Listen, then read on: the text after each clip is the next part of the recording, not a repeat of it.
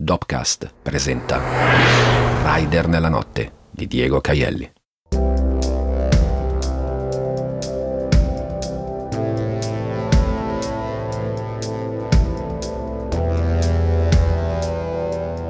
Ho fatto una cosa che non potevo fare. Ho infranto una regola, forse non scritta, oppure sì, magari scritta in piccolo piccolo, una di quelle norme che ci sono, ma non lo sai con assoluta certezza perché non hai letto tutto il regolamento. Sono stato impulsivo, ho fatto una cosa, pur sapendo che potrei finire nei guai. Ho oltrepassato i confini netti che ci sono tra i servitori e i signori. Carson, il maggiordomo di Downton Abbey, non approverebbe mai il mio gesto. Ho copiato il numero di telefono di Veronica dalla app delle consegne e me lo sono tenuto. Inizio da subito a rimproverarmi da solo. Sono bravissimo a farmi le ramanzine. Non si fa, Diego, proprio non si fa. Ci sono di mezzo la privacy e altre mille questioni legali, oltre al buon senso, allo stare zitto e buono al proprio posto, a fare soltanto il proprio lavoro e poi chiuderla lì. Dai, che non sono fatti tuoi. Non lasciarti coinvolgere emotivamente da niente e nessuno. Non sono fatti tuoi se quella ragazza con l'accento francese misura il tempo che passa con il Müller Turgau e non con il calendario. Non chiederti chi è andato via, dove è andato e perché se n'è andato. È un lui, perché te l'ha detto lei. Fine, basta così. Non sono faccende che ti riguardano, ne è già abbastanza dei tuoi di casini, non inseguire anche quelli degli altri, soprattutto non i casini di una cliente. Fosse una tua amica lo capirei, ma non la conosci, è soltanto una a cui porti il vino. E se poi la contatti e se ne lamenta con il servizio clienti, rischi anche di perdere l'unico lavoro che sei riuscito a trovare. Sì, sono bravissimo a sgridarmi da solo, ma non mi do mai retta. Non mi ascolto quasi mai, anche quando mi urlo che sto sbagliando. Infatti, abbasso il volume del mio superego, rendendo impercettibili i suoi divieti e i suoi comandi, fregandomene delle sue censure e dei suoi modelli comportamentali e prendo in mano il cellulare. È una mattina di sole. Mentre guardo fuori dalla finestra, controllo se Veronica ha WhatsApp. C'è, eccola lì. Sono all'ottavo piano e vedo tutta Milano da quassù. Da alcuni mesi sono tornato a vivere a casa dei miei genitori. Ci sono tornato senza nemmeno le pive e senza neanche un sacco. Ho varcato la soglia piegato in due dal disagio e con attaccato alla schiena un rimorchio carico di problemi tanto grandi che grazie al cielo i miei non sono riusciti a vederlo nella sua interezza. Altrimenti gli avrei spezzato il cuore e non me lo sarei mai perdonato. Ora vivo nella mia cameretta. Da qui me ne sono andato a 20 anni e ci torno a 50. Meno male che nel frattempo la stanza è un po' cambiata, è diventata lo studio di mio padre. Non riuscirei a starci se ci fossero ancora i poster degli Iron Maiden e sottobicchieri di birra incollati alle ante dell'armadio. C'è un letto, un armadio nuovo e una scrivania. Mi basta, ci sto. Rimango qua per un po', papà, perché fuori ci sono i lupi che ululano e mordono. Ti ricordi quando ero bambino e andavamo in vacanza al mare, papà? Indossavi sempre degli occhiali da sole a specchio, una maglietta bianca e dei pantaloni corti. La mamma aveva una camicia di lino, un po' ruvida, con sopra tantissimi fiori. Si partiva di notte per non trovare traffico. Mi piaceva partire di notte, era come iniziare una grande avventura. La macchina era piena, pienissima. Ci mettevi tanto a caricarla tutta come volevi tu, papà. A bordo avevamo tantissime cose, anche da bere e da mangiare, perché ci si fermava solo per fare la pipì e la benzina. Io guardavo il paesaggio che cambiava fuori dal finestrino, mangiavo i panini che mi passava la mamma, bevevo succo d'arancia. Sentivamo l'autoradio, se c'era Battisti, tu e mamma cantavate. Poi, dopo non so quanto, si arrivava a una casetta che avevate affittato trovandola su un giornale Scaricare la macchina era sempre più veloce che caricarla. Il mare era blu e ci andavamo subito. Avevo dei sandali di plastica, anche loro blu. Quando li toglievo, a settembre, sui piedi, mi rimaneva il segno della bronzatura. Lì, al mare, eravamo felici. Vorrei tornare bambino ed essere felice come in quelle vacanze, papà. Non è possibile, lo so. Ecco perché non te lo dico ed ecco perché mi basta un letto, un armadio nuovo e una scrivania. Sono così a pezzi che faccio fatica a guardarmi allo specchio, eppure sto guardando Veronica su WhatsApp. Perché? Per quale motivo sto per scriverle? Perché lo so benissimo che lo farò. Davvero mi è bastato vedere in lei quella tristezza simile alla mia per interessarmi così tanto? Lui se n'è andato, ha detto. So che cosa vuol dire andarsene, l'ho fatto anch'io. Un ultimo sguardo commosso all'arredamento e chi si è visto si è visto. Lo dice Morgan in altrove ed è quello a cui pensano gli uomini quando un matrimonio o una convivenza finisce e se ne vanno di casa con gli ultimi oggetti da portare via infilati a caso in un sacchetto. Ecco, magari non tutti gli uomini lo pensano, ma io sì.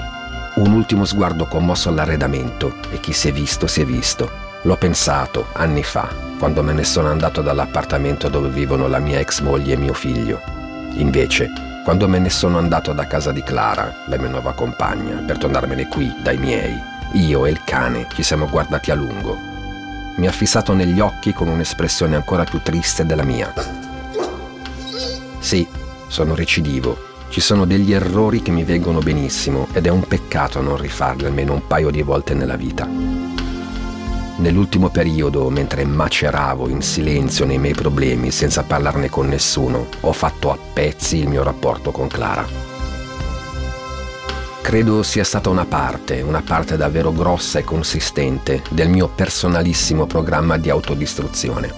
Anch'io, al suo posto, mi sarei detto vattene, Purtroppo non posso andarmene da me stesso, ma di sicuro potevo liberarla dalla mia insopportabile presenza, cosa che ho fatto.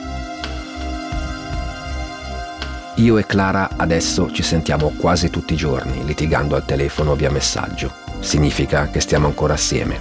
Altrimenti non discuteremmo così. Se non stai più con una persona e non provi più niente per lei, smetti anche di litigare. Invece con Clara ci scanniamo tutte le volte che comunichiamo non riusciamo a trovare un equilibrio. Lei mi accusa di non essere più quello di prima e ha ragione. Mi sono perso. Devo ritrovarmi, ricostruirmi, ricominciarmi. Devo ritrovare un mio centro, un mio equilibrio. E Veronica? Non sono un tipo che tradisce, non lo sono mai stato. Ho sempre concluso ogni rapporto prima di cominciarne uno nuovo. Anche in una situazione sentimentale complicata come quella che sto vivendo adesso con Clara, non mi metterei mai a cercare un'altra storia. Anche fosse una roba di una notte e via, non sono quel tipo di persona. Non sto per scrivere a Veronica perché ho voglia di un'avventura o perché ho deciso di usare la app delle consegne del vino come fosse Tinder. Le sto per scrivere perché quel poco della sua vita che mi ha fatto intravedere mi incuriosisce e un po' mi preoccupa. Il tizio che è andato via, quello per cui conta i giorni con le bottiglie, augurandosi di berli assieme a lui quando tornerà, potrei essere io. Potrebbe essere il mio doppio, il mio doppelganger, un altro me stesso, che non si trova in un remoto e introvabile angolo del multiverso, ma è proprio qui, vicino a Via Murat. Potrei essere sempre io, al centro di un fenomeno di bilocazione. Si può anche scegliere, facciamoci un film. Se c'è fisicamente un altro me stesso, siamo nel campo da gioco di Christopher Nolan. Invece, se sono molto, ma molto più pazzo di quello che credo anche io, e ho un paio di personalità differenti che vivono vite diverse facendo più o meno le stesse cose, il capo cannoniere di quel campionato lì è Alfred Hitchcock. Sto per scrivere a Veronica perché mi sento in colpa se quello là, chissà chi e chissà perché se n'è andato. Le sto per scrivere perché in un certo modo, ed è un modo sicuramente sbagliato, mi sento responsabile per la sua tristezza. Perché anch'io me ne sono andato, due volte. Ehi, sono il tipo del vino. Scusami se ti scrivo. Ieri ti ho visto un po' triste e volevo sapere se andava tutto bene. Invio, mandato. È stato facile mi licenzieranno altrettanto velocemente. Prima spunta, seconda spunta, spunte blu. Ormai è tardi per cancellarlo. Quello che è fatto è fatto, il dado è tratto e il brodo è fatto, come diceva il mio professore di italiano alle superiori. Veronica sta scrivendo. Ecco, arriva la sua risposta. Ciao, mi fa piacere sentirti. Va tutto abbastanza bene. Ti scrivo dopo, che adesso sono incasinata. A più tardi. Faccina sorridente. Ok, non perderò il lavoro forse. Passo il resto della giornata tentando, senza riuscirci, di scrivere qualcosa. Nel frattempo il sole si arrende, arrivano delle nubi cariche di pioggia, nere e imponenti, che occupano tutto il cielo che c'è. Veronica non risponde, ma sono distratto da quel tizio con la barba che ha costruito una nave e ci sta facendo salire tutti gli animali in coppie. Tra poco inizia il mio turno e sta diluviando. L'acqua, anche se viene giù a secchiate, non può certo fermare un servizio di delivery. Milano stanotte è madida, fradicia, appannata. L'asfalto come un oceano increspato, i semafori come fari sfocati, le auto come scogli.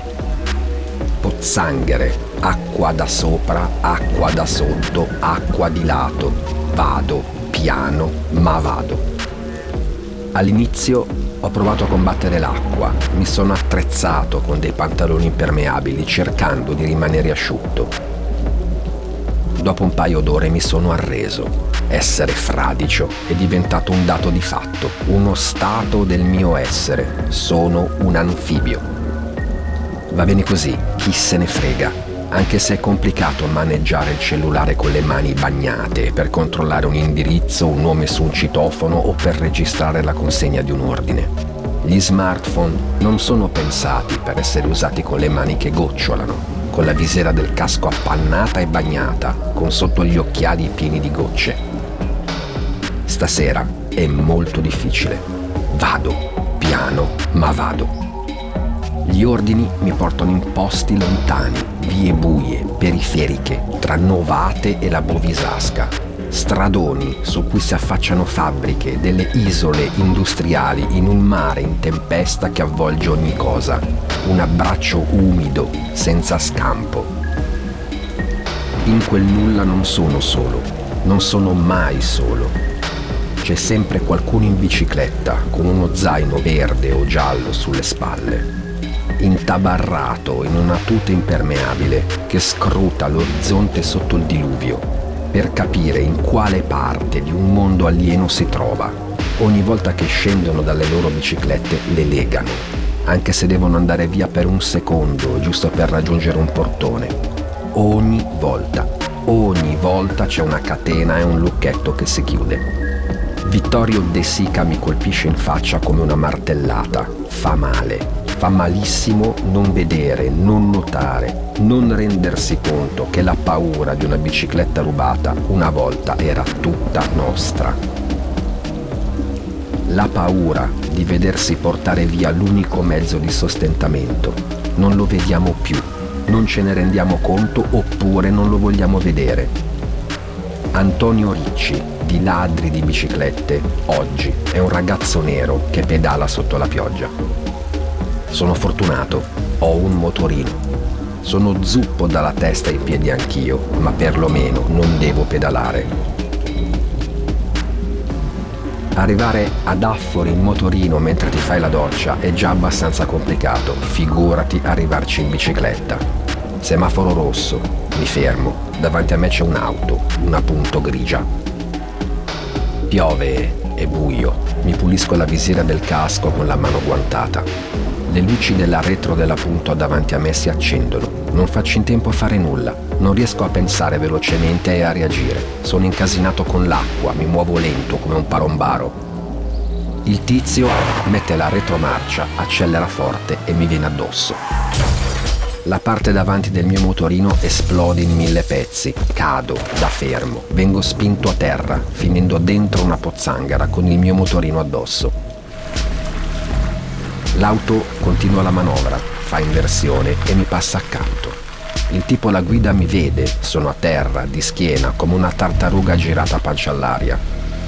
In quel momento l'unica cosa a cui penso è al vino che ho nello zaino. Spero non si sia rotto. Il tizio in macchina mi guarda negli occhi, non si ferma, non scende ad aiutarmi, mi guarda e se ne va come se fosse finito a terra per un bizzarro e fortuito caso del destino e non per colpa sua. Non riesco nemmeno a prendergli la targa. Il tizio dietro al volante l'ho visto giusto per un attimo. Capelli bianchi, viso aguzzo, giubbotto verde. Mi alzo. Non mi sono fatto nulla.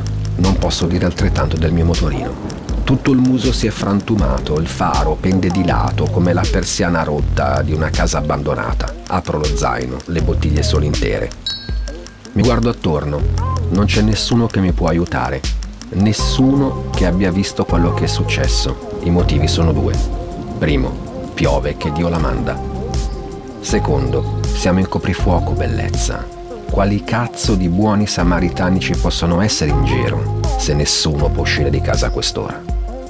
Tiro su la motoretta da solo, mi tremano un po' le mani per lo spavento, giro la chiave, lo scooter si accende, è buono. Questo è buono.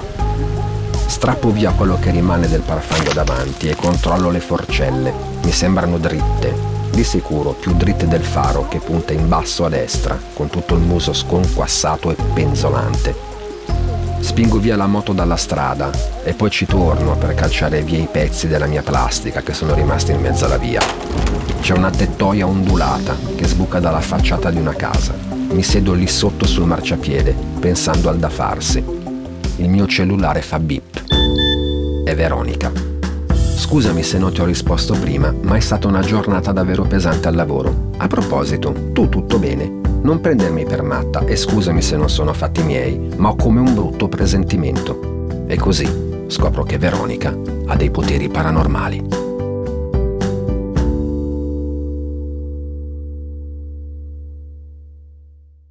Rider nella notte è una produzione Dopcast, testo e voce di Diego Caielli, musiche e sound design di Pietro Paletti, illustrazioni di Ale Giorgini, a cura di Francesca Maggiori e Marco Villa, registrato da Marco Vialardi negli RCA Recording Studios di Milano.